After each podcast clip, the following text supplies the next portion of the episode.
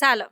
به استودیو دانشگو خوش اومدید. امروز شنبه 17 مهر 1400 من هستی ربیعی میزبان شما در اپیزود 3 فارکست هستم.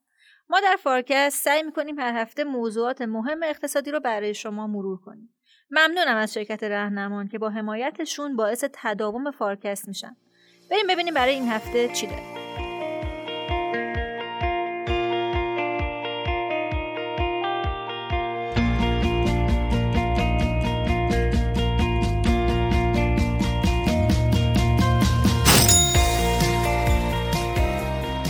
جهش حجم بدهی ها در جهان بعد از پاندمی کرونا موضوع مهمیه که اکثر اقتصادهای بزرگ جهان رو درگیر خودش کرده.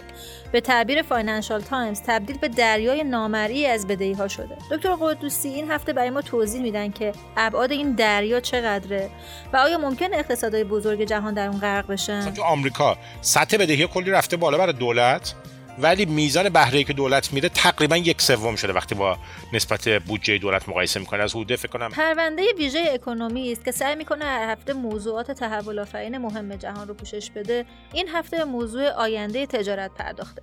دکتر فاطمی برامون توضیح میدن که آیا جهان به دنبال تنش های تجاری که در سالهای اخیر در اون اتفاق افتاده به سمت افزایش حمایتگرایی و ملیگرایی حرکت خواهد کرد یا خیر؟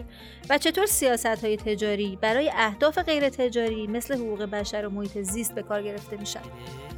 توی که از مقالات میگه WTO داره میمیره. یعنی گفته اگه می‌خواد دبلیو نجات بدید الان زمانشه.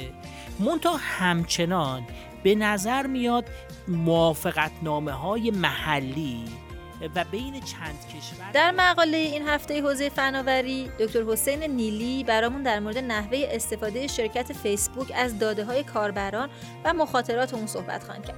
اینکه چرا رگولاتور نتونسته با شبکه های اجتماعی به یک نقطه مشترک برای مقررات گذاری برسه فیسبوک به تنهایی که حالا اینستاگرام و واتساپ هم می‌دونیم که در واقع زیر مجموعه های فیسبوک هستن. اما فیسبوک به تنهایی دو میلیارد و 900 میلیون کاربر فعال در ماه داره. این رو با آمازون به اون عظمتش بخوایم مقایسه کنیم این عدد برای آمازون 200 میلیون تصویر روی جلد این شماره اکونومیست در مورد اقتصاد کمبود در اروپا و آمریکاست. و عکس قفسهای خالی فروشگاه ها رو به عنوان نمادی از اون کار کرده. دکتر فرهاد نیلی برامون توضیح میدن که چطور عرضه نتونسته به رشد تقاضا بعد از احیای اقتصاد جهان پاسخ بده و اینکه آیا دولت باید به این شرایطی که باهاش مواجه شده واکنش نشون بده یا خیر. قیمت ها هم داره میره بالا. پس کالاها کمه قیمت کالاها زیاده و این مربوط به یک کالا و دو کالا نیست. کل اقتصاد با یه چنین بحرانی روبروست که ترجمه تکسبوکیش کتاب درسیش میشه رکود تورم.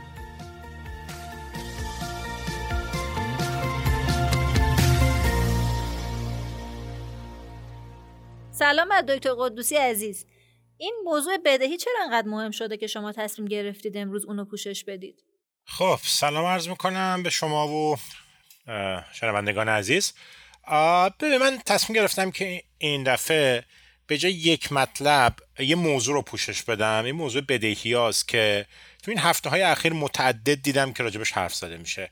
توی فاینانشال تایمز چند تا مقاله خوب هست که خب چون می‌خوام توی اپیزود در 12 دقیقه صحبت کنم. نمی‌تونم وارد جزئیات همه مقاله ها بشم ولی به هر حال می‌خوام یه جور خلاصش رو جمع بکنم. نشریات حساس شدن سر قضیه. هر بارم که این ماجرای سقف بدهی یا debt ceiling توی آمریکا پیش میاد دوباره مردم متوجه میشن که این قضیه بدهی ها جدیه. برای من فکر کردم که بیام یه تصویری بدم و فکر می‌کنم که این ماجرایی بشه که ما ادامه بدیم توی فارکست. یعنی احتمالاً جلوتر که بریم شاید دوباره برگردیم و حتی افراد دیگه بهش صحبت بکنن و اینها. حرفم اینه. ببین وقتی به آمارها که نگاه می‌کنیم سطح بدهی های جهانی به چیزی نزدیک 300 هزار میلیارد یا 300 تریلیون دلار رسیده. خب؟ اگه می‌پرسید که اینو بذاریم توی نسبت مقایسه این چیزی حدود 350 درصد تولید ناخالص جهانیه. خب که رقم درشتیه دیگه. می‌دونید وقتی که کشور راجع به قرض صحبت می‌کنن در حد مثلا 100 120 درصد جی دی پی معمولا صحبت میشه. برای برای بدهی دولتی. ولی می‌خوام بذارمش توی کانتکسی ما الان سه برابر تولید ناخالص جهانی تقریبا قرض داریم که پیشروی گیرنده های این قرض ها هم دولت ها هستن. با چیزی نزدیک 86 تریلیون دلار. بعدش بنگاه های مالی و غیر مالی هستن و بعدش خانوارها که یه مقدار کمتر سهمشون در حد 55 تریلیون دلار هستش. خب مقاله هایی که چند تاشی که من خوندم این اخیرا میگه این بدهی مثل یه دریای نامرئی شده برای ما. اینقدر که داریم توش قوته وریم و نمی‌بینیم و بعد اینقدر دولت ها راحتن با اینکه بهره هاش رو پس بدن اصل ماجرا رو کمتر صحبت می‌کنیم و خیلی نگرانش نیستیم. با توجه به این شرایطی که شما فرمودید خب پس چرا نگران نیستیم؟ یا اگه بخوام دقیقتر بگم چرا سیاست مدارا و تصمیم گیرا ساده از کنار یه همچین موضوعی به مهمی میگذرن و نگرانش نیستن؟ بسیار چرا نگران نیستیم؟ خب بذارید من تو سه دسته تقسیم بندی می‌کنم. یکیش اینه که ما الان توی دوره‌ای هستیم که به خاطر تغییرات جمعیت شناختی و وضعیت اقتصاد جهانی در دوره به اصطلاح فراوانی پس‌انداز یا saving glut هستیم. یعنی چیز زیاده پس‌انداز زیاده نرخ‌های بهره حقیقی احتمالا پایینن. این قرض گرفتن و چرخوندن قرض رو برای دولت ها ارزون کرده باعث میشه که حتی اگر سطح بدهی ها بره بالا میزان بهره که رو بدهی میان ممکنه اومده باشه پایین. مثلا تو آمریکا سطح بدهی کلی رفته بالا برای دولت ولی میزان بهره که دولت میره تقریبا یک سوم شده وقتی با نسبت بودجه دولت مقایسه می‌کنه از حدود فکر کنم یک کنیم نیم درصد رسیده. این باعث شده که احساس راحتی بکنم. بگم آقا من هر چقدر که قرض بالا بیارم اصلشو که حالا حالا پس نمیدم. بهرهش هم دارم با نرخ‌های خیلی خیلی پایین پس میدم. پس این یه دلیله که به قول معروف میگن دریای بدهی رو نمی‌بینیم. دو اینه که قیمت دارایی بالاست. به خاطر این نرخ‌های پایین بهره ای که از بالا بودن تقاضا برای خرید اوراق قرض اتفاق افتاده و, و نشون نمیده تو خودش نشانه ای از نگرانی در مورد نکول دولت ها یا قرض گیرندگان بنابراین بازار هم به نظر خوشبینه. سومیش که یه ذره شاید جالب باشه برای خواننده شاید کمتر بدیهی از این باشه اینه که بازار به خاطر میاره که دولت ها خصوصا تو کشورهای توسعه یافته قبلا هم قرضای بزرگ گرفتن مثل مثلا دوره بعد از جنگ جهانی دوم. و این قرضاشون رو با یه راههایی راحت پاک کردن رفته. خب اگه می‌پرسید که با چه راههایی پاک کردن بذارید یکیشو اشاره بکنم یا دو در واقع. دو تاشو اشاره بکنم. یکیش این پدیده که بهش میگیم سرکوب مالی. یعنی اومدن نرخ‌های بهره رو به زور پایین نگه داشتن خریداران رو به زور با از طریق مقررات گذاری که داشتن مجبور کردن اوراق قرضه دولتی رو بخرن نگه دارن توی توی ترازنامه هاشون و اینجوری یه جوری قرض رو با هزینه کمی در طول زمان پس دادن. مکانیزم دومی که ازش استفاده کردن و خطرناک خیلی که توی اون چارچوب راجع به رویکرد fiscal یا بودجه به تورم هم ازش زیاد صحبت می‌کنیم اینه که دولت اگه یه دفعه ببینن که خیلی بدهی بالا آوردن یه کاری یه شعبده می‌تونن بزنن. اونم اینه که یه تورم بالای خلق بکنن. از طریق خلق تورم بالا ارزش حقیقی بدهیایی که دارن رو بیارن پایین بعد با یه ارزش پایینی پس بدن. اینو من و شما نمی‌تونیم انجام بدیم اگه ما قدرت خلق تورم نداریم. ولی دولت ها در یه رفتار نسبتا درونزا می‌تونن از طریق خلق تورم بدهیشون رو پاک بکنن. و در واقع معنیش چیه؟ خب خوب می‌دونیم معنی تورم چیه. در واقع این بدهیاشون رو هول بدن به سمت جامعه.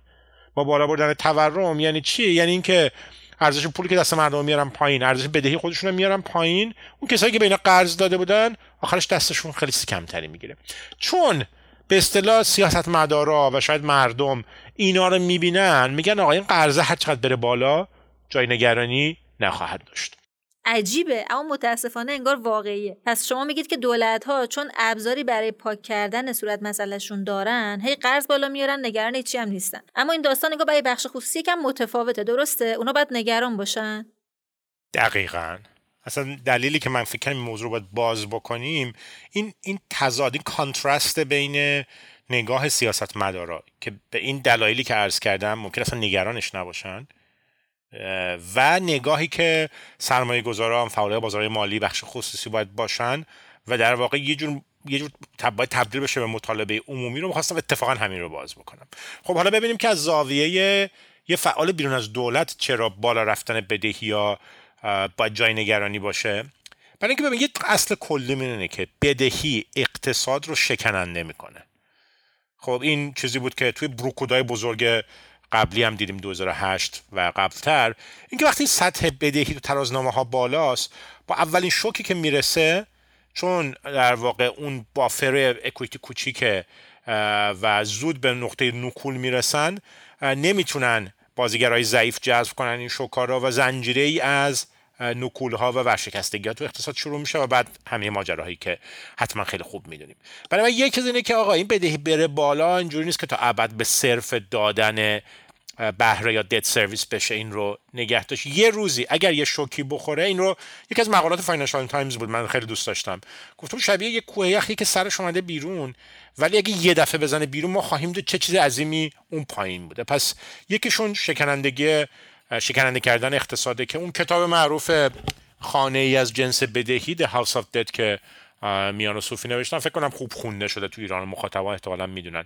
نشون میده که چجوری بدهی بالا در ترازنامه می‌تونه خطرناک باشه. یه نکته دیگه که من خیلی خوشم اومد یه مقاله ای بود که توی فاینانشال تایمز آقای محمد ال ایریان که تحلیلگر معروفیه تو بحث بازار مالی خیلی با سابقه است نوشته بود. یه نکته دست گذاشته بود که برای خود منم راستش تازگی داشت. گفته بود که ببین این دولت ها که همینجور شروع کردن مقدار زیاد بدهی بالا آوردن و بعد بانک های مرکزی هم دارن به اصطلاح همراهی می‌کنن با اینها. یعنی بانک های مرکزی از طریق سیاست های تحصیل کمی یه جوری دارن به اصطلاح سواری مجانی میدن به سیاست مالی. نرخ‌های بهره رو پایین نگه میدارن که سیاستگزار مالی بتونه به راحتی اوراق چاپ بکنه. منتها نکته ایشون این بود که این کار قابلیت سیگنال دادن یا اون علامت قیمتی درست کردن برای اوراق قرضه رو از بین برده. یعنی شما انتظارت اینه که وقتی که به نرخ بهره نگاه می‌کنی به نرخ بهره روی اوراق این یه چیزی از اقتصاد به ما بگه. و این چیزی که همش درس میدیم میگیم آقا این شیب نرخ بهره توی مثلا معادله اولر مصرف کننده داره یه چیزی راجع به انتظارات رشد اقتصادی میگه یه چیزی راجع به در واقع مطلوبیت حاشیه بین امروز و فردا میگه. بالا رفتن این نرخ با به تغییر شکاف بین نوعهای مختلف اوراق اطلاعاتی از احتمال های نکول آینده میده. خب خیلی اطلاعات توی به اصطلاح اوراق دارایی با بهره ثابت هست. حرفش اینه که اینقدر ما این نرخ رو بردیم پایین یه جوری محتوای اطلاعاتیش رو از بین بردیم. برای ما نمی‌تونیم چیز زیادی ازش بفهمیم. و این باید یه روزی رها بشه. ولی اون روزی که رها بشه و مثلا نرخ بهره برگردن به یه سطح تعادلی بالاتر اون موقع اون شوکی که تو آیتم اول عرض کردم خدمتتون ممکنه که بروز بکنه. و نکته سوم که توی همین مقاله همین امروز اکونومیست من دیدم خیلی روش تاکید شد می‌گفت آقا این کشورهای مثل آمریکا که مسئله سقف بدهی دارن حتی سقف بدهی رو من اشاره کنم همه کشورها ندارن. یه قانونی حدود 100 سال پیش تو آمریکا گذاشته شده که کنگره باید میزان ماکسیموم بدهی که دولت می‌تونه داشته باشه رو تصویب بکنه به خاطر میره تو آمریکا مرتب تو دوره ترامپ یادتون باشه دولت خوابید تو کلینتون معروف دیگه ماجراهای دعواهاشون و اینا. این میگه این خوردن این سقف بدهی باعث شده که یه عدم اطمینان جدید توی بازارها به وجود بیاد. همین مثلا هفته قبل که شما بازارهای سهام رو نگاه می‌کرد اینا هی پایین بالا می‌رفتن. چرا؟ هر بار که خبر این میومد که ممکنه که کنگره و دولت سر یا مثلا جمهوری خواه و دموکرات سر بالا بردن سقف بدهی به توافق نرسن دوباره بازار یه توقفی می‌کرد. نگران بود که دولت متوقف بشه. نگران بود که دولت آمریکا نکول بکنه. و دولت آمریکا اگه نکول بکنه این خیلی بده. برای اینکه اوراقی که به تریپل ای نرخ گذاری شده حالا اگه رو اون نکول بکنه تکلیف بقیه اوراق خیلی بد میشه و این می‌تونست خیلی شوک بزرگی برای بازار باشه. خب اتفاق نمیفته در عملم نکول نبوده. بالاخره تهش به توافق می‌رسه. ولی حرفش اینه که آقا این بدهی های دولتی شده یه شوک گنده ای که هی بازار باید منتظر باشه ببینه که بالاخره سقف این چجوری میشه. و اینا این به اصطلاح عدم اطمینان اضافه ای که سطح خیلی بالای بدهی داره تحمیل می‌کنه به اقتصاد. خب به نظر میاد که یه بحثایی از صحبتهای شما مونده که مهمم هستن و شاید بهتر باشه به اپیزودهای بعدی موکولشون کنیم. فقط اگه براتون ممکنه تا اینجا رو برای ما یه جنبندی میفرمایید. قبل از اینکه البته شما جنبندی کنید من یه سال آخرم هم بپرسم. اینکه آیا در مورد این ماجرای سقف بدهی دولت آمریکا خبر جدیدی هست؟ لطف کنین ضمن اینکه دارین توضیح میدین. یه توضیح کوتاه هم برامون در مورد موضوع ضرب سکه یا همین واژه mint coin بدین. بله من منم فکر کنم که خیلی حرف زدم ببخشید. فکر کنم نگه داریم برای دفعه بعد جزئیات بیشتر رو. ولی در مورد آمریکا فقط اگر یک دقیقه یه update ی بدم به دوستان موقتا به توافق رسیدن که فعلا یه مقدار سقف رو ببرن بالا که به اون نکولی که ممکن بود 18 اکتبر یعنی ده روز بعد از امروز که داریم ضبط می‌کنیم بخورم فعلا نخورم بتونن بدن ولی با دوباره فکر می‌کنم یکی دو ماه دیگه باید یه راه حلی براش پیدا بکنن. این ماجرای سکم البته هم می‌تونه نمادین باشه هم نکته قانونیه. خوبه یه توضیحی بدم.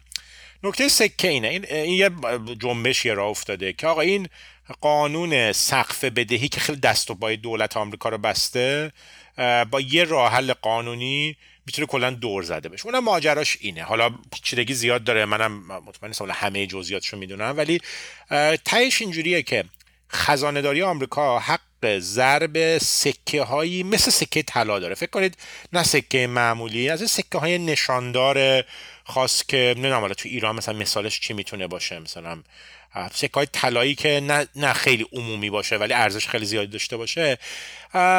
اینا دستشون بسته است برای سکه های دیگه قانون محدودشون کرده ولی پلاتینوم مثل اینکه می‌تونن هر چقدر بخوان ضرب بکنن.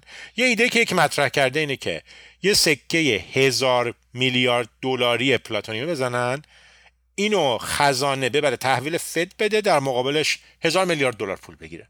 که یه جوری یه جور تنظم هست دیگه اینکه شما چقدر راحت می‌تونی بدهی خلق بکنی. اگه بخوای می‌تونی با یه سکه درست بکنی بری تحویل بدی. اسمش هم بذاری سکه یعنی ارزش که روش می‌ذاری هزار میلیارد دلار باشه. دیگه تصویب کنگره هم نمی‌خواد چون خزانه این اجازه قانونی رو داره که سبک ضرب بکنه. این رو می‌ذاره به عنوان وسیقه یا میفروشه مثلا به فد و هزار دلارش رو می‌گیره. این علیه جنبشیه که زیاد داغ شده. اکونومیست هم دو تا مقاله داشت.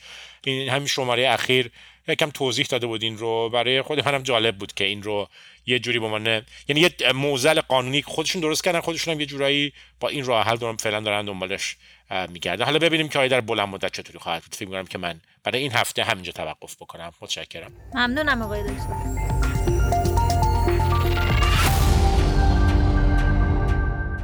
آقای دکتر فاطمی امیدوارم که این هفته هم مثل هفته گذشته بخواید پرونده ویژه اکونومیست رو برای ما باز کنید. دقیقا. این هفته می‌خوایم به پرونده ویژه اکانومیست بپردازیم که در اصل در مورد تجارت و تصویر آینده تجارت جهانی صحبت می‌کنه.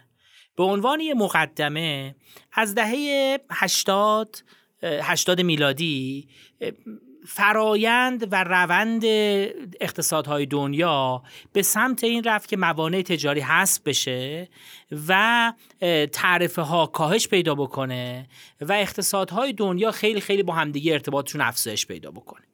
اتفاقی که افتاد به شواهد و اطلاعات نشون میده که این کاهش تعرفه هایی که اتفاق افتاد در دهه های گذشته باعث شد که کشورهای فقیر تقریبا سالانه یک تا یک واحد درصد نرخ رشد بالاتری داشته باشند و حتی برای کشورهای ثروتمند سودآور باشه. مثلا برآوردها نشون میده اقتصاد آمریکا تقریبا 6 دهم واحد درصد در سال رشدش تحت تاثیر آزاد شدن تجاری خواهد بود و بوده در گذشته. و عملا ظاهرا هر دو طرف این معادله از این منفعت. ولی کن در به خصوص یک دهه اخیر و به ویژه در چهار پنج سال اخیر یه روند در جهت معکوس مشاهده میشه که کشورها مجددا به سمت حمایتگرایی از صنایع داخلیشون و افزایش موانع تجاری رو آوردن به ویژه این فرایند در دوره ترامپ که این از یه در اصل هدف اقتصادی به یه پروپاگاندای سیاسی هم تبدیل شد برای در اصل ریاست جمهوری آمریکا. عملا تشدید شد. از اون طرف بزرگ شدن بیش از اندازه اقتصاد چین و میزان مراوداتی که با همه جاهای دنیا پیدا کرد نگرانی هایی را برای سایر کشورها و به ویژه آمریکا ایجاد کرد که هر دوی این روندها به نظر میاد آینده ای را داره تصویر می‌کنه که ما دوران طلایی در اصل کسایی که طرفدار تجارت آزاد بین همه کشورها بودن به سر اومده خب آقای دکتر پیامدهاش چیه؟ چیزی که بدیهیه اینه که کشورها شروع کردند به افزایش تعرفه های تجاریشون یا به صورت عمومی یا در مورد محصولات خاص و تعرفه های تجاری را یا انواع دیگه حمایتگرایی که دارن انجام میدن از صنایع خودشون که در مقابلش دادن یارانه به شرکت های داخل خودشونه.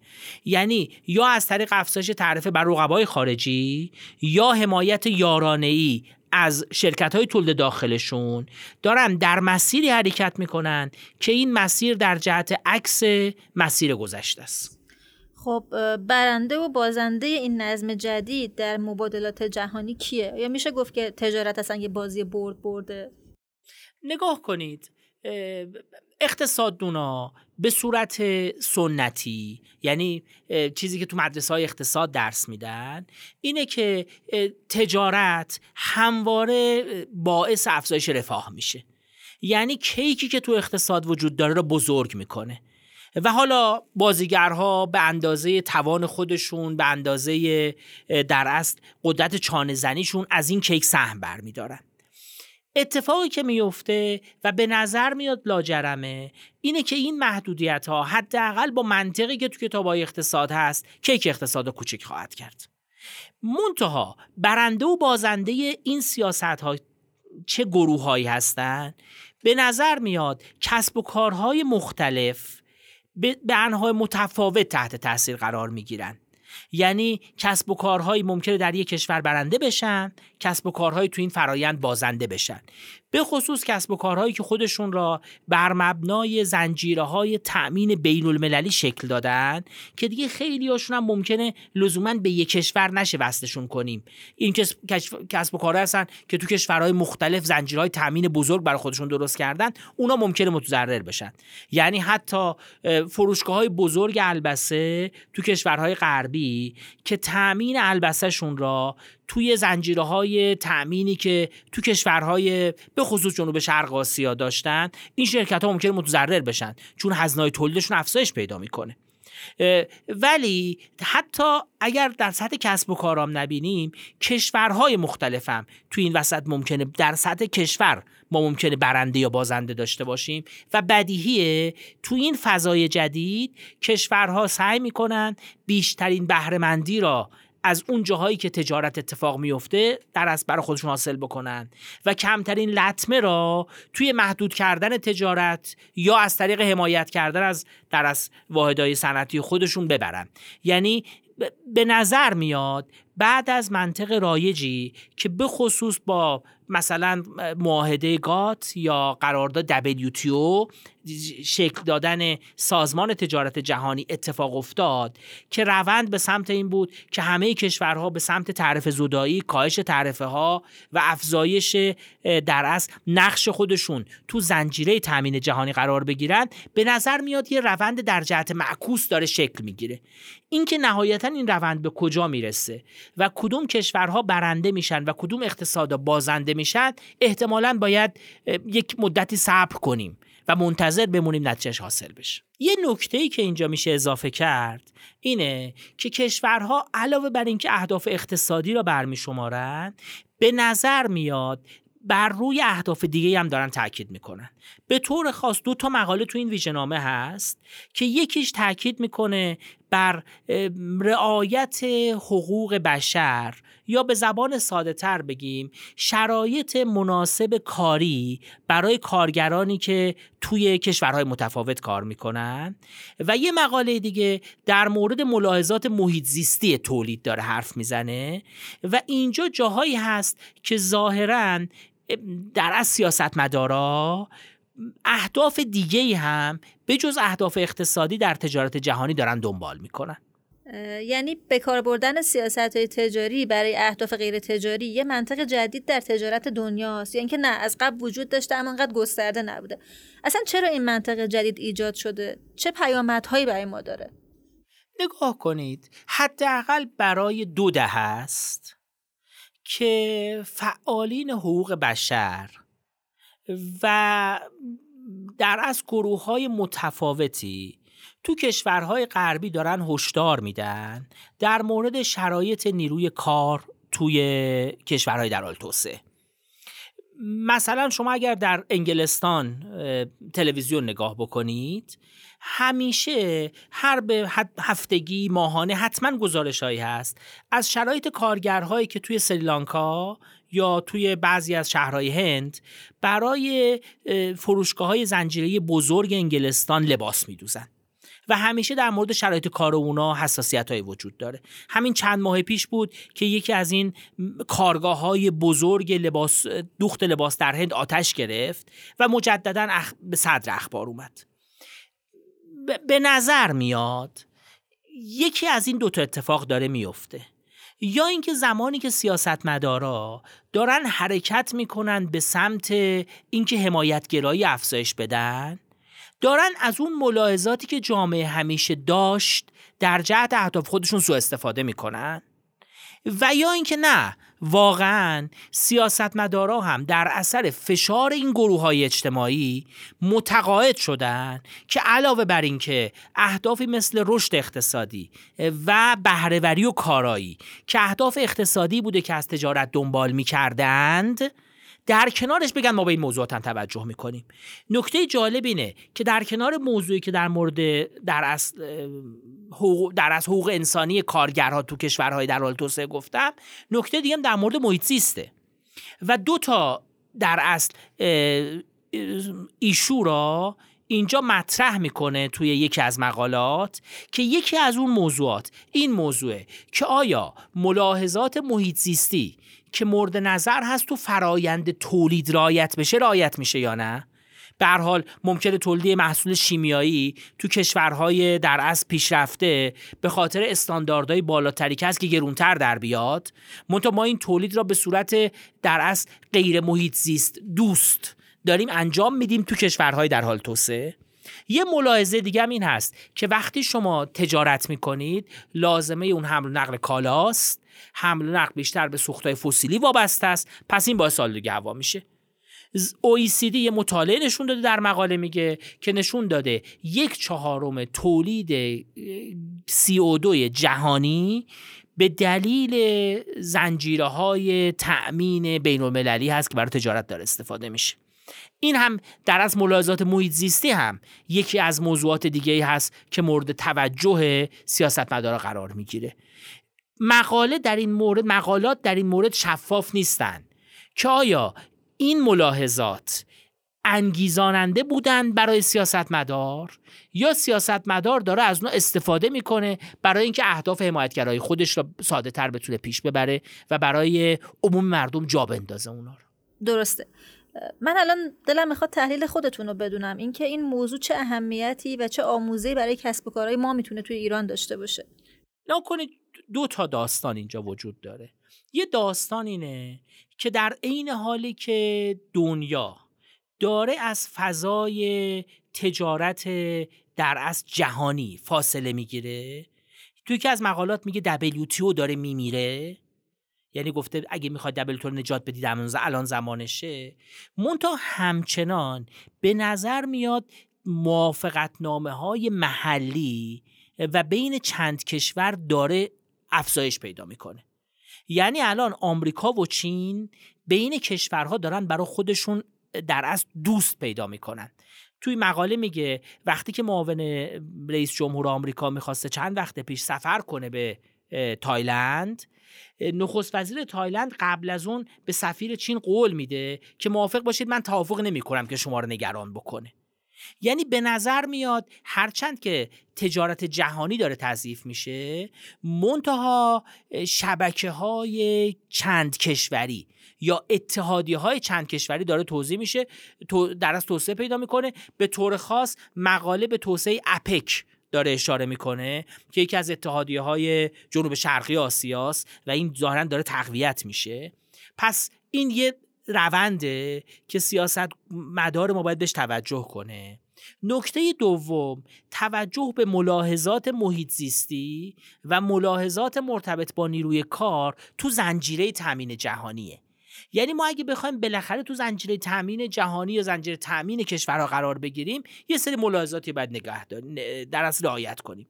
مثلا به طور ویژه قیمت بسیار پایین انرژی که باعث میشه ما به صنایع انرژی بر و صنایعی که آلاینده محیط زیست زیاد تولید می‌کنن در از وابسته بشیم یا اینا تو ایران توسعه پیدا بکنن عملا اگر در آینده فضای در از تجارت جهانی به این سمت بره که صنایعی که تولید دالندشون زیاده را از اون زنجیره تامین جهانی کنار بگذارن اون وقت صنایع ما بیشتر در معرض این قرار می‌گیرن که تو این فرایند مشارکت داده نشوند. به همین خاطر به نظر میاد ما به هر دو جنبه باید نگاه بکنیم. جنبندی کنم هم به شکل گیری اتحادیه های تجاری منطقه‌ای که دارن ظاهرا جایگزین WTO میشن و هم به ملاحظه به ویژه برای کشور ما ملاحظات محیط زیستی که عملا می‌خوان ما را در اصل اگر بخوایم جزو اون حلقه تجارت جهانی بشیم کمک بکنن که ما راحتتر به اون مسیر برسیم. پس به نظر میاد که خیلی موضوع مهمیه.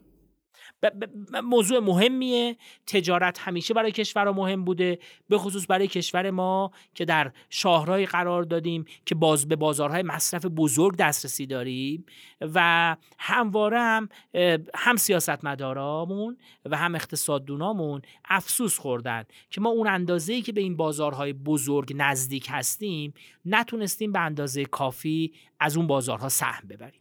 خیلی ممنون آقای دکتر. سلامت دکتر حسین من شما رو که می‌بینم می‌دونم که حتما یه موضوع با حال فناورانه قرار بشنوم. امروز چه مطلبی رو برای مخاطبین فارکست انتخاب کردید؟ بله این مطلب یه باستاب خیلی گسترده ای هم تو هفته گذشته داشته. علاوه بر ایکانومیستی که دیروز منتشر شد توی شماره های مختلف مطبوعاتی از قبیل فاینانشال تایمز وال استریت جورنال و سایر مطبوعات هم بازتاب داشته. مطلب مربوط به این میشه که یکی از کارمندان سابق شرکت فیسبوک اومده و در سنای آمریکا شهادت داده علیه در واقع شرکت محل کار سابق خودش که در حقیقت الگوریتم های پیشنهاد دهنده ای که توسط این شرکت و این شبکه اجتماعی استفاده میشه برای پیشنهاد محتوا به کاربران باعث شده در مواردی ایمنی کاربران رو به طور جدی به مخاطره بندازه. خب اینکه الگوریتما بتونن ایمنی کاربران رو به مخاطره بندازن یه جورایی آدم مسترب می‌کنه. بذارید از اینجا شروع کنم که اساسا این الگوریتما چی و چطوری کار می‌کنن. بله. توی دنیایی که تحت تاثیر تحول دیجیتال هست افراد الان عادت کردن به اینکه طیف وسیع و رو به گسترشی از محصولات و خدمات رو از کانال های دیجیتال دریافت بکنن. و این تعاملی که ما با کانال های دیجیتال داریم برای انواع خدمات حالا از فرض بفرمایید که بانکداری یا مثلا خورده فروشی خرید مایحتاج روزانه تا برسه به آموزش سلامت و غیره. اینهایی که ما داریم در واقع تعامل می‌کنیم با این پلتفرم های دیجیتال برای اینکه بتونیم محصولات و خدمات رو دریافت کنیم یک داده ای از ما در اختیار این پلتفرم قرار میده که در واقع یک سرمایه هست برای اون کسب و کارهای دیجیتال که بتونن بر مبنای این داده خدمات متناسب با ویژگی ها و مشخصات و رفتار ما به ما ارائه بدن. که این خب یک شرایط برد بردی رو به نظر میاد که فراهم می‌کنه بین مشتری و اون در واقع پلتفرم دیجیتالی که ازش استفاده می‌کنه. الگوریتم های پیشنهاد دهنده یکی از قالب هایی هستند که خدمات داده محور شخصی سازی شده از طرف کسب و کارهای دیجیتال به مشتریان ارائه میشن. مبنای کارشون چیه؟ مبنای کارشون اینه که میان می‌بینن بر مبنای اینکه من به عنوان مشتری سابقه خریدم به چه صورتی بوده؟ حالا از موارد کلیتر در نظر بگیرید تا موارد جزئی. اینکه من مثلا پوشاک خریداری می‌کنم یا چه مقدار خوراکی خرید می‌کنم حالا بسته به اینکه چه سرویسی داره ارائه میده. حتی چه زمانی از روز بیشتر معمول هست که من بیام این خریدم و انجام بدم. اگه پوشاک خریداری می‌کنم چه نوع پوشاکی خریداری می‌کنم؟ محدوده بودجه‌ای که صرف می‌کنم چقدر هست همه اینها به اون کمک می‌کنه که بتونه پیش بینی بکنه. بر مبنای همون چیزی که به عنوان predictive analytics می‌شناسن که رفتار آینده من به چه صورتی خواهد بود؟ و در نتیجه بتونه پیش دستی بکنه و به من پیشنهاد بده که این محصول می‌تونه برای شما مناسب باشه این سرویس می‌تونه مناسب باشه. خیلی نمونه رایجش فکر می‌کنم توی فروشنده های آنلاین هست. یک جاهایی مثل آمازون حالا نمونه هایی در داخل کشور هم داریم که تعامل مشتری با اونها به این صورت هستش که در واقع با داده ای که در اختیار اونها قرار میده کسب و کارهای دیجیتال کاری می‌کنن که در عین حفظ فضای رقابتی هزینه جستجوی مشتری برای کالای مورد نظر و مناسب خودش عملا به صفر میل بکنه. خب این الگوریتم پیشنهاد دهنده یا ریکامندر سیستما که به نظر میاد نه تنها بی خطرن بلکه حتی به نفع مشتری و سیستمای کسب و کار دیجیتال هم هستن. خب پس توی فیسبوک چه اتفاقی افتاده که کاربر رو احساس خطر کرده؟ بله توی مثالی که در پاسخ به سوال قبلی مطرح می کردم اشاره کردم به فروشگاه های آنلاین. حالا شما بیاید در نظر بگیرید که طرف حساب مشتری یا در واقع به عبارت طرف تعاملش به جای مثلا یه فروشگاه آنلاین مثل آمازون یه شبکه اجتماعی باشه. خب شبکه اجتماعی چیزی که درش گردش داره محتواست به اصطلاح. پست هایی که افراد می‌ذارن تصاویری که به اشتراک می‌ذارن ویدیوهایی که به اشتراک می‌ذارن و نحوه در واقع واکنشی که نشون میدن به اتفاقات روزمره یا به پستایی که دیگران می‌گذارن. این چیزی هستش که از ما به عنوان کاربر در شبکه اجتماعی ثبت میشه و داده ای رو در اختیار شبکه اجتماعی می‌ذاره که از طریق اون می‌تونه نسبت به ما یک شناختی پیدا بکنه. و بر مبنای اون شناخت الگوریتما روال کارشون با اون موردی که در مورد فروشگاه آنلاین می‌گفتیم فرقی نمی‌کنه. بر مبنای اون شناختی که به دست میارن میان محتواهایی رو به ما پیشنهاد میدن که می‌تونه توجه ما رو جلب بکنه.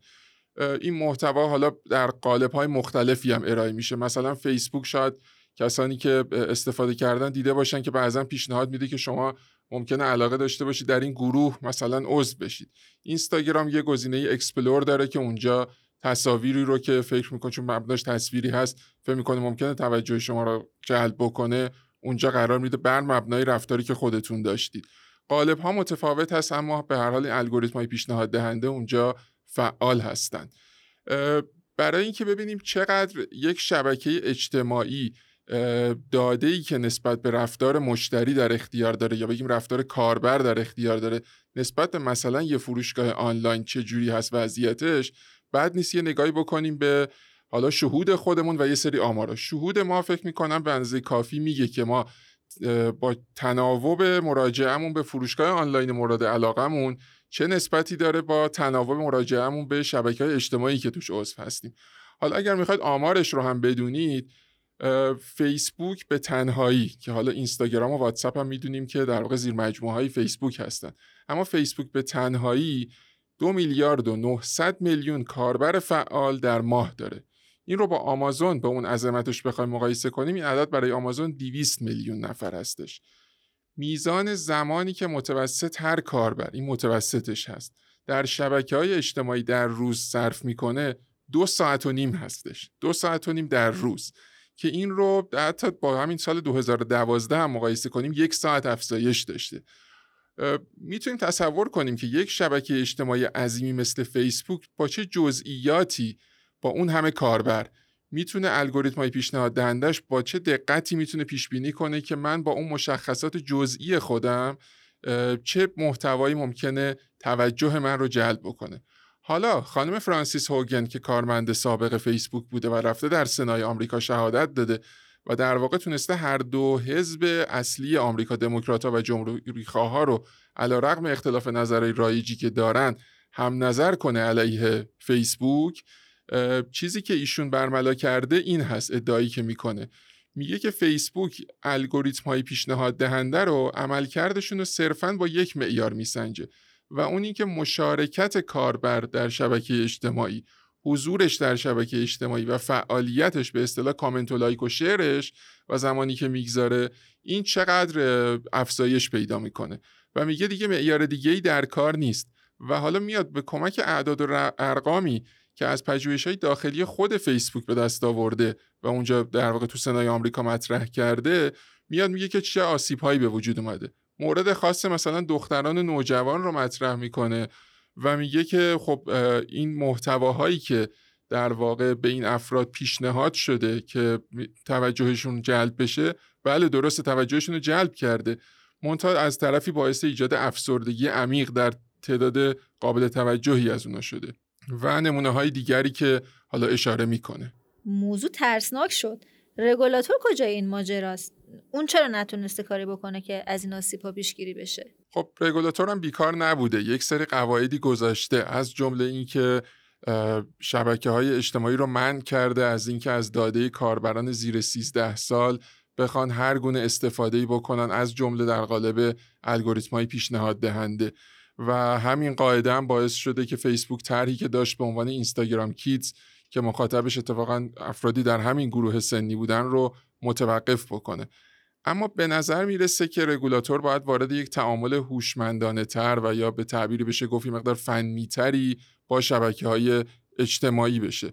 تا هم تقاضای مشتریا برای بهره گرفتن از خدمات شبکه های اجتماعی که به نظر میاد روند ادامه داری هم هستش برآورده بشه هم از طرفی جلوی آسیب هایی که می‌تونه به ایمنی کاربران برسه گرفته بشه. نگاه جعب سیایی که به نظر میاد الان رگولاتور نسبت به این الگوریتما داره باعث میشه اقداماتش هم ضربتی باشن. گستره دسترسی این الگوریتم هم انقدر متنوع و پیچیده هست که به نظر میاد نمیشه با یه قاعده گذاری که مثلا محدود به نوجوانان میشه اثرش رو جمع کرد. روی طیف دیگری از مخاطبان هم این اثرات بوده کما اینکه توی شهادت هایی که خانم هاگن توی سنای آمریکا داده به اون مواردم اشاره کرده. حتی بعضا باعث تشدید خشونت های قومیتی در یه جایی به دوردستی اتیوپی شده یک همچین چیزهایی. اما وقتی که تحلیلگران توی فاینانشال تایمز و سایر مطبوعاتی که این خبر درشون منعکس شده میان حتی صحبت از دوران پسا فیسبوک می‌کنن و دورانی رو متصور میشن که احتمالا دیگه باید شبکه های اجتماعی جدیدی پا به عرصه وجود بگذارن که احتمالا مثلا از طریق شفاف سازی نسبت به الگوریتماشون یا هر ترتیب دیگری بتونن ثابت کنن به کاربران که ایمنی اونها رو در اولویت اول قرار میدن. به نظر می‌رسه حتی سازمانی به عظمت فیسبوک با همه مشخصاتی که توضیح دادیم برای ادامه حیاتش هم که شده باید بتونه با رگولاتور به یک توافق خوبی برسه که البته این توافق چطور می‌تونه به دست بیاد تصورش خیلی راحت نیست راه حل به نظر نمیاد خیلی ساده باشه اما به نظر میاد یک تفاهمی باید اینجا به وجود بیاد و شکل بگیره. درسته. خیلی ممنونم آقای دکتر. ممنون از شما.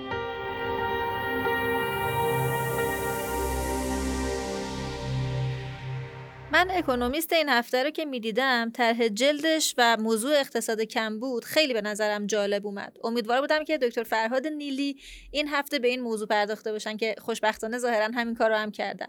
آقای دکتر این موضوع اقتصاد کم بود اصلا چیه؟ اکونومیست تو این شماره این هفته خودش تو چهار مقاله در واقع به یک موضوع از جنبه های مختلف پرداخته و اون که جنس کمه.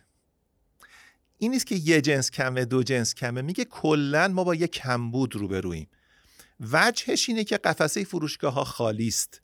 اما اینو رو به عقب برده که ببینین چرا این اتفاق داره میفته و طرف دیگهش هم اینه که قیمت ها هم داره میره بالا. پس کالاها کمه قیمت کالاها زیاده و این مربوط به یک کالا و دو کالا نیست. کل اقتصاد با یه چنین بحرانی روبروست که ترجمه تکسبوکیش کتاب درسیش میشه رکود تورمی. ریشه این رکود تورمی چیه؟ چرا به وجود اومده؟ ببینید بعد از بحران 2007 2008 که اتفاق افتاد توی عمدتا کشورهای صنعتی در واقع برای یه دوره طولانی سیاستگزار می‌خواست مردم رو تشویق کنه به خرید کردن و مردم احتیاط می‌کردن. دولت ها هم سیاست ریاضتی در پیش گرفته بودند و دولت ها هم کمتر خرج می‌کردن. الان در واقع برعکس شده. مردم از یه طرف به خاطر کرونا علاقمندن که خرید آنلاین زیاد سفارش بدن. از طرف دیگه نزدیک 1300 دلار سرانه پکیج و بسته حمایتیه که برای جبران هزینه های کرونا تقریبا به مردم داده شده و مردم اینو خیلی بیشتر از رقمی که دریافت کردن رو هزینه کردن و دارن خرج می‌کنن. از طرف دیگه نرخ‌های بهره انقدر پایین اومده که دولت ها تمایل دارن بدهکار بشن و بنابراین مدیریت بدهی ها خودش شده یه مسئله عمده و خرج کردن دولت ها هم بالا گرفته. موضوعی که فکر کنم تو همین اپیزود هم آقای دکتر قدوسی بهش می‌پردازن. این عوامل کنار هم جمع شده باعث شده که سرعت هزینه کردن مردم و دولت ها زیاد بشه و برعکس دفعه پیش عرضه این دفعه عقب بیفته.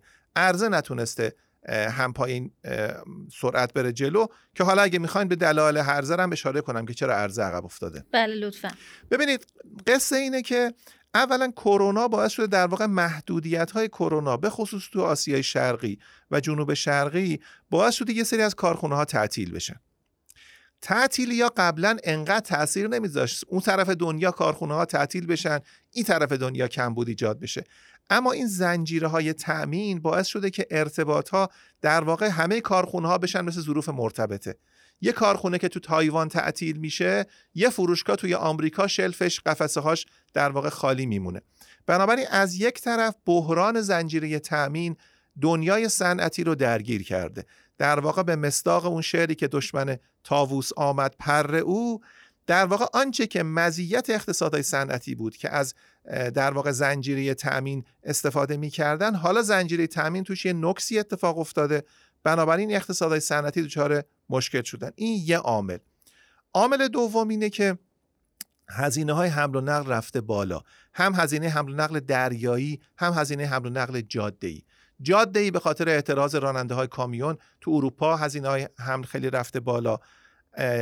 در واقع روی کشتی ها هم به خاطر اینکه سفارش ها خیلی زیاد شده و ترافیک در واقع کشتی ها ایجاد شده عمدتا تو بنادر. بنابراین هم هزینه حمل رفته بالا هم سرعت حمل در واقع آمده پایین. این هم عامل دوم بوده. عامل سوم اینه که تو این وانفسا در واقع اروپا مسئله کربن زدایی رو شروع کرده. و در واقع منبع انرژی که خیلی سهل در خیلی سهل نه ولی به حال در اختیارشون بود الان به عنوان انرژی کثیف تلقی میشه و می‌خواین رو با انرژی تمیز جایگزین کنن. اینم کار سختی است. نکته چهارم اینه که موج ناسیونالیزم و سیاست های حمایتی تجاری باعث شده که اقتصادها اونطوری که قبلا با هم راحت کار می‌کردن دیگه نکنن. ما در واقع بایدن سیاست های ترامپ رو در, در مورد چین دنبال داره می‌کنه و برگزیت هم انگلیس رو از اتحادیه اروپا جدا کرده. به نوعی در واقع ناسیونالیزم به نظر می‌رسه که داره برمیگرده. بنابراین این هم باعث شده که سمت عرضه اقتصاد دچار مشکل بشه و از روانسازی تجاری و سیاست های مربوط به جهانی شدن دیگه اقتصادها کمتر از قبل می‌تونن برخوردار بشن. من قبل از اینکه برم سراغ سوال بعدی می‌خواستم خواهش کنم زنجیره تامین جهانی رو برای شنوندگان فارکست توضیح بدین یعنی چی؟ ببینید زنجیره تامین در واقع ترجمه supply chain ه supply chain می‌توانه داخل کشور باشه می‌توانه فرامرزی باشه می‌توانه جهانی باشه. global value chain یا global supply chain زنجیره های تأمینی هستند که قطعات مختلف رو در واقع آماده می‌کنن در طی یک زنجیره از بالا دست به پایین دست میدن. فرض کنید یک خودروساز مثلا در ژاپن قطعات خودروش رو ممکنه یه بخشیش از تایوان بگیره یه بخشیش رو از چین بگیره یه بخشیش رو از مالزی بگیره یه بخشیش رو از کره بگیره. این زنجیره در واقع قطعات رو میرسونه به خودروساز و خودروساز اینا رو اسمبل می‌کنه و خودرو رو ایجاد می‌کنه. این زنجیره در واقع استمرار در تأمین مواد در طول زنجیره. اینو اسمشو میشه بذاریم زنجیره. و چون هر تو زنجیره هر کالایی از بالا دست به پایین دست که می‌رسه ارزشش بیشتر میشه. بنابراین ولیو چین میشه. بنابراین زنجیره تامین یا زنجیره ارزش وقتی فرامرزی میشه میشه گلوبال ولیو چین GVC در واقع مخفف زنجیره های تامین جهانیه. این که تا حالا داشت خیلی کمک می‌کرد جز مزیت های در واقع جهانی شدن بوده. الان تو در واقع شرایط کرونا جهان رو دچار مشکل کرده. به خاطر سختگیری که تو آسیای شرقی و آسیای جنوب شرقی داره انجام می‌گیره رو کارخونه ها به خصوص کارخونه های پوشاک الان سیاست های سختگیرانه اعمال کردن و خیلیشون تعطیل شده. خب اگه اجازه بدین برگردیم به موضوع اصلی صحبتمون. حتما. توی کشورهای اروپایی آمریکایی این مسئله رکود تورمی که فرمودید سابقه داشته یا جدیده؟ هم سابقه داشته و هم خود سابقش مسئله ساز شده. ببینید در دهه 70 1970 که اوپک قیمت نفت رو چهار برابر کرد یک شوک بزرگ تورمی به جهان صنعتی وارد شد.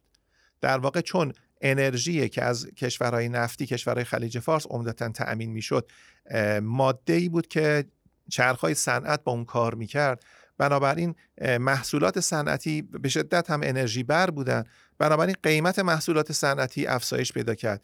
یه تورم که معروف شد به تورم سمت عرضه یا تورم ناشی از افزایش هزینه ها جهان صنعتی رو در گرفت از طرف دیگه این انرژی که در واقع قیمتش رفت بالا عرضه رو هم دچار مشکل کرد. بنابراین نتونستن به همون میزان قبلی تولید بکنن. پس تولید صنعتی افت کرد قیمت محصولات صنعتی افزایش پیدا کرد. 1973 74 75 و کل دهه 70 مقارن شد با رکود تورمی. رکود تورمی کابوس سیاستگزار در دنیای صنعتی. در واقع خواب رو از چشم جهان صنعتی گرفته شبیه آنچه که تورم و ابر تورم در واقع در آلمان این کارو می‌کرد. الان برخی از اقتصاددان ها با تکرار واژه رکود تورمی دوباره در واقع این کابوس رو دارن زنده می‌کنن که حالا میشه به دلایل و قرائنش میشه اشاره کنیم. چرا همزمانی رکود و تورم انقدر مسئله کابوسوار و بغرنجی برای اقتصاد محسوب میشه؟ ببینید رکود و تورم دو بیماری هن که مثل اینی که برای بدن وقتی اتفاق میفته بیمار دچار تداخل دارو میشه. در واقع دارویی که تورم رو درمان می‌کنه برای رکود مضره و دارویی که رکود رو درمان می‌کنه تورم رو تشدید می‌کنه. بنابراین رکود تورمی بغرنج به خاطر ناسازگاری این دو در واقع دو بیماری و داروهایی که برای این دو بیماری در واقع وجود داره. بنابراین خیلی سخت مدیریت کردنش و خب طبیعتا اقتصادها ترج سیاستگزار ترجیح میده هیچ وقت اقتصاد وارد چنین شرایطی نشه. الان سه اقتصاددان بزرگ لری سمرز، کنت روگوف و محمد الاریان هر سه هشدار دادن نسبت به در واقع رکود تورمی و این باعث شده شرایط رو سخت بکنه. فکر کنم این موضوع سالها هم گریبانگیر اقتصاد ایران بود درسته؟ بله البته در واقع اختلاف وجود داره. آنچه که تو اقتصاد ایران بعد از تحریم اتفاق افتاد رکود بود یا نه. ولیکن آنچه که رکود تورمی نامیده شد بله در اقتصاد ایران هم سالهای طولانی ما این شرایط رو داشتیم و سختی سیاست ها رو هم چشیدیم.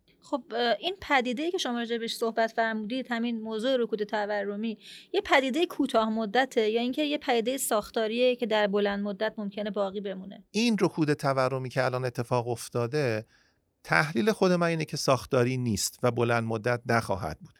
البته بستگی داره به کرونا بستگی داره به سختگیری هایی که کشورهایی که درش مواد در واقع محصولات داره تولید میشه اونجا چقدر سختگیری بکنن؟ هر چقدر طولانی تری سختگیری ادامه پیدا بکنه؟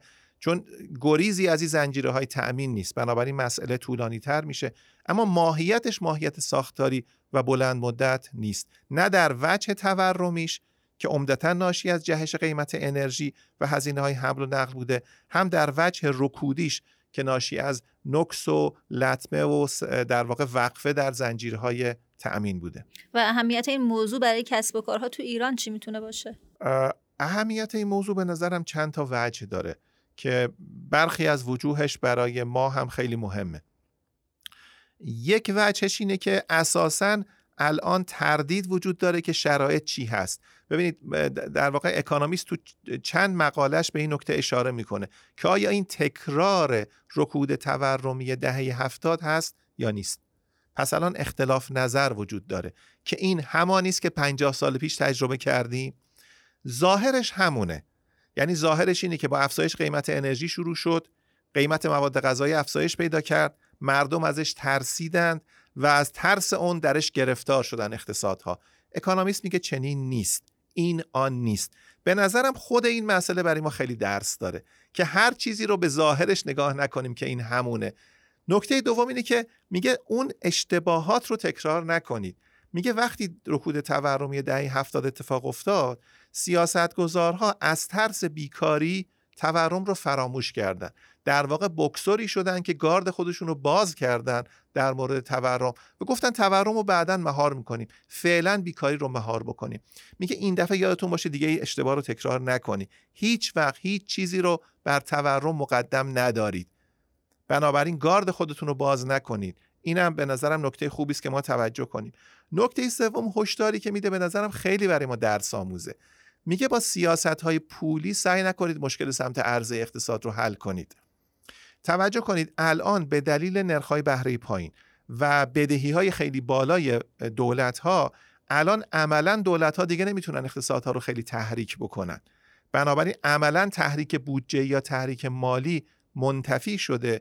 نگاه ها به بانک های مرکزی است. اکونومیست میگه حواستون باشه. نگاه رو برگردونید از بانک های مرکزی. به نظرم برای خود ما هم درس آموزه. اما از همه اینا میگذرم. میرم رو نکته چهارم که به نظرم از همه مهمتره. انگلستان یه سیاست خاصی رو در پیش گرفت در مورد رکود تورمی که درش در, در واقع مواجهه باش. انگلستان گفت ما بالاخره برگزیت رو انتخاب کردیم. بنابراین خودمون رو از اتحادیه جدا کردیم. بنابراین ما نمی‌توانیم از مزایای افزایش دستمزدها بهره مند بشیم که دستمزدها وقتی میره بالا نیروی کار ارزان رو بتوانیم از سرتاسر سر اروپا جذب کنیم. بنابراین چه کار کنیم؟ از طرفی هم گفت مشکل ما نیروی کار ماهره. ما چه کار کنیم؟ تو قانون بودجه امسالشون دو تا اسکیم دو تا برنامه گذاشتن برای اعطای ویزا به کسانی که مهارت خیلی بالا دارن. برنامه اول اینه که هر کسی که بتوانه از یه شرکت انگلیسی درخواست شغلی دریافت بکنه که اون شرکت ظرف سه سال متمادی رشد بالای 20 درصد داشته این بدون ترتیبات تش... هیچ گونه تشریفاتی بهش ویزا میدن؟ نکته دوم در واقع اسکیم دوم اینه که هر کسی که از دانشگاه های تراز اول دنیا فارغ و تحصیل باش شده باشه بدون هیچ گونه درخواست شغلی باز بهش ویزا میدن. و دولت آقای بوریس جانسون اعلام کرده که ما امیدواریم بتوانیم از این طریق استعدادهای بالا رو جذب کنیم از سرتاسر اروپا. ببینید آنچه که اونجا کمیابه اینجا به وفور وجود داره. ما بهترین تحصیل کرده ها رو داریم به خصوص تو زمینه هایی که اونا کمیاب دارن کد نویس برنامه نویس کامپیوتر. ما data scientist های خیلی خوبی داریم فارغ التحصیلان رشته علوم کامپیوتر خیلی خوبی داریم که اینا اینجا فقط بهشون اجازه داده بشه استارتاپ های خودشون رو تأسیس بکنن. انگلیس و اروپا داره و اینا لح لح می‌زنه. در واقع می‌خواد که بتونه استارتاپ ها اینا رو جذب کنه داخل انگلستان. اگر ما بتونیم در واقع اقتصاد ما شرایطی فراهم بشه که اینا همینجا بتونن کار خودشون رو انجام بدن از مزایای اینا در, در واقع اقتصاد برخوردار میشه و مهمترین با ثباتترین و سالمترین موتور رشد اقتصادی که بهرهوری هست رو اینا می‌تونن داخل اقتصاد روشن کنن. این که انقدر در واقع دولت انگلیس داره به دنبال این هست که بتونه اینها رو با روش های مختلف جذب کنه به ما این رو میگه که ما بدونیم از چه منبع غنی در داخل کشور خودمون برخورداریم. امیدوارم بتونیم میزبان خوبی برای این استعدادها در داخل کشور خودمون باشیم. یعنی یه خطر بالقوه برای استارتاپ های ایرانی می‌تونه باشه. من اسمشو خطر نمی‌ذارم ولی دارم میگم که بدونیم که چقدر ارزشش بالاست و بدونیم که چقدر ما داریم با استقنا برخورد می‌کنیم با چیزی که در دنیا بسیار با ارزش و با اهمیت ممنونم آقای دکتر. خواهش خیلی ممنونم که شنونده اپیزود سوم فارکست بودید. نظرات و پیشنهادات شما باعث پیشرفت کار ما میشه. دوباره تشکر می‌کنم از شرکت رهنمان که باعث روشن موندن چراغ پارکست شده. ما رو می‌تونید در پلتفرم های Castbox، Google Podcast، YouTube و اینستاگرام دنبال کنید. من حسی ربیعی هستم و روزهای خوب و پر از سلامتی رو براتون آرزو می‌کنم. هفته بعد منتظر ما باشید. خداحافظ.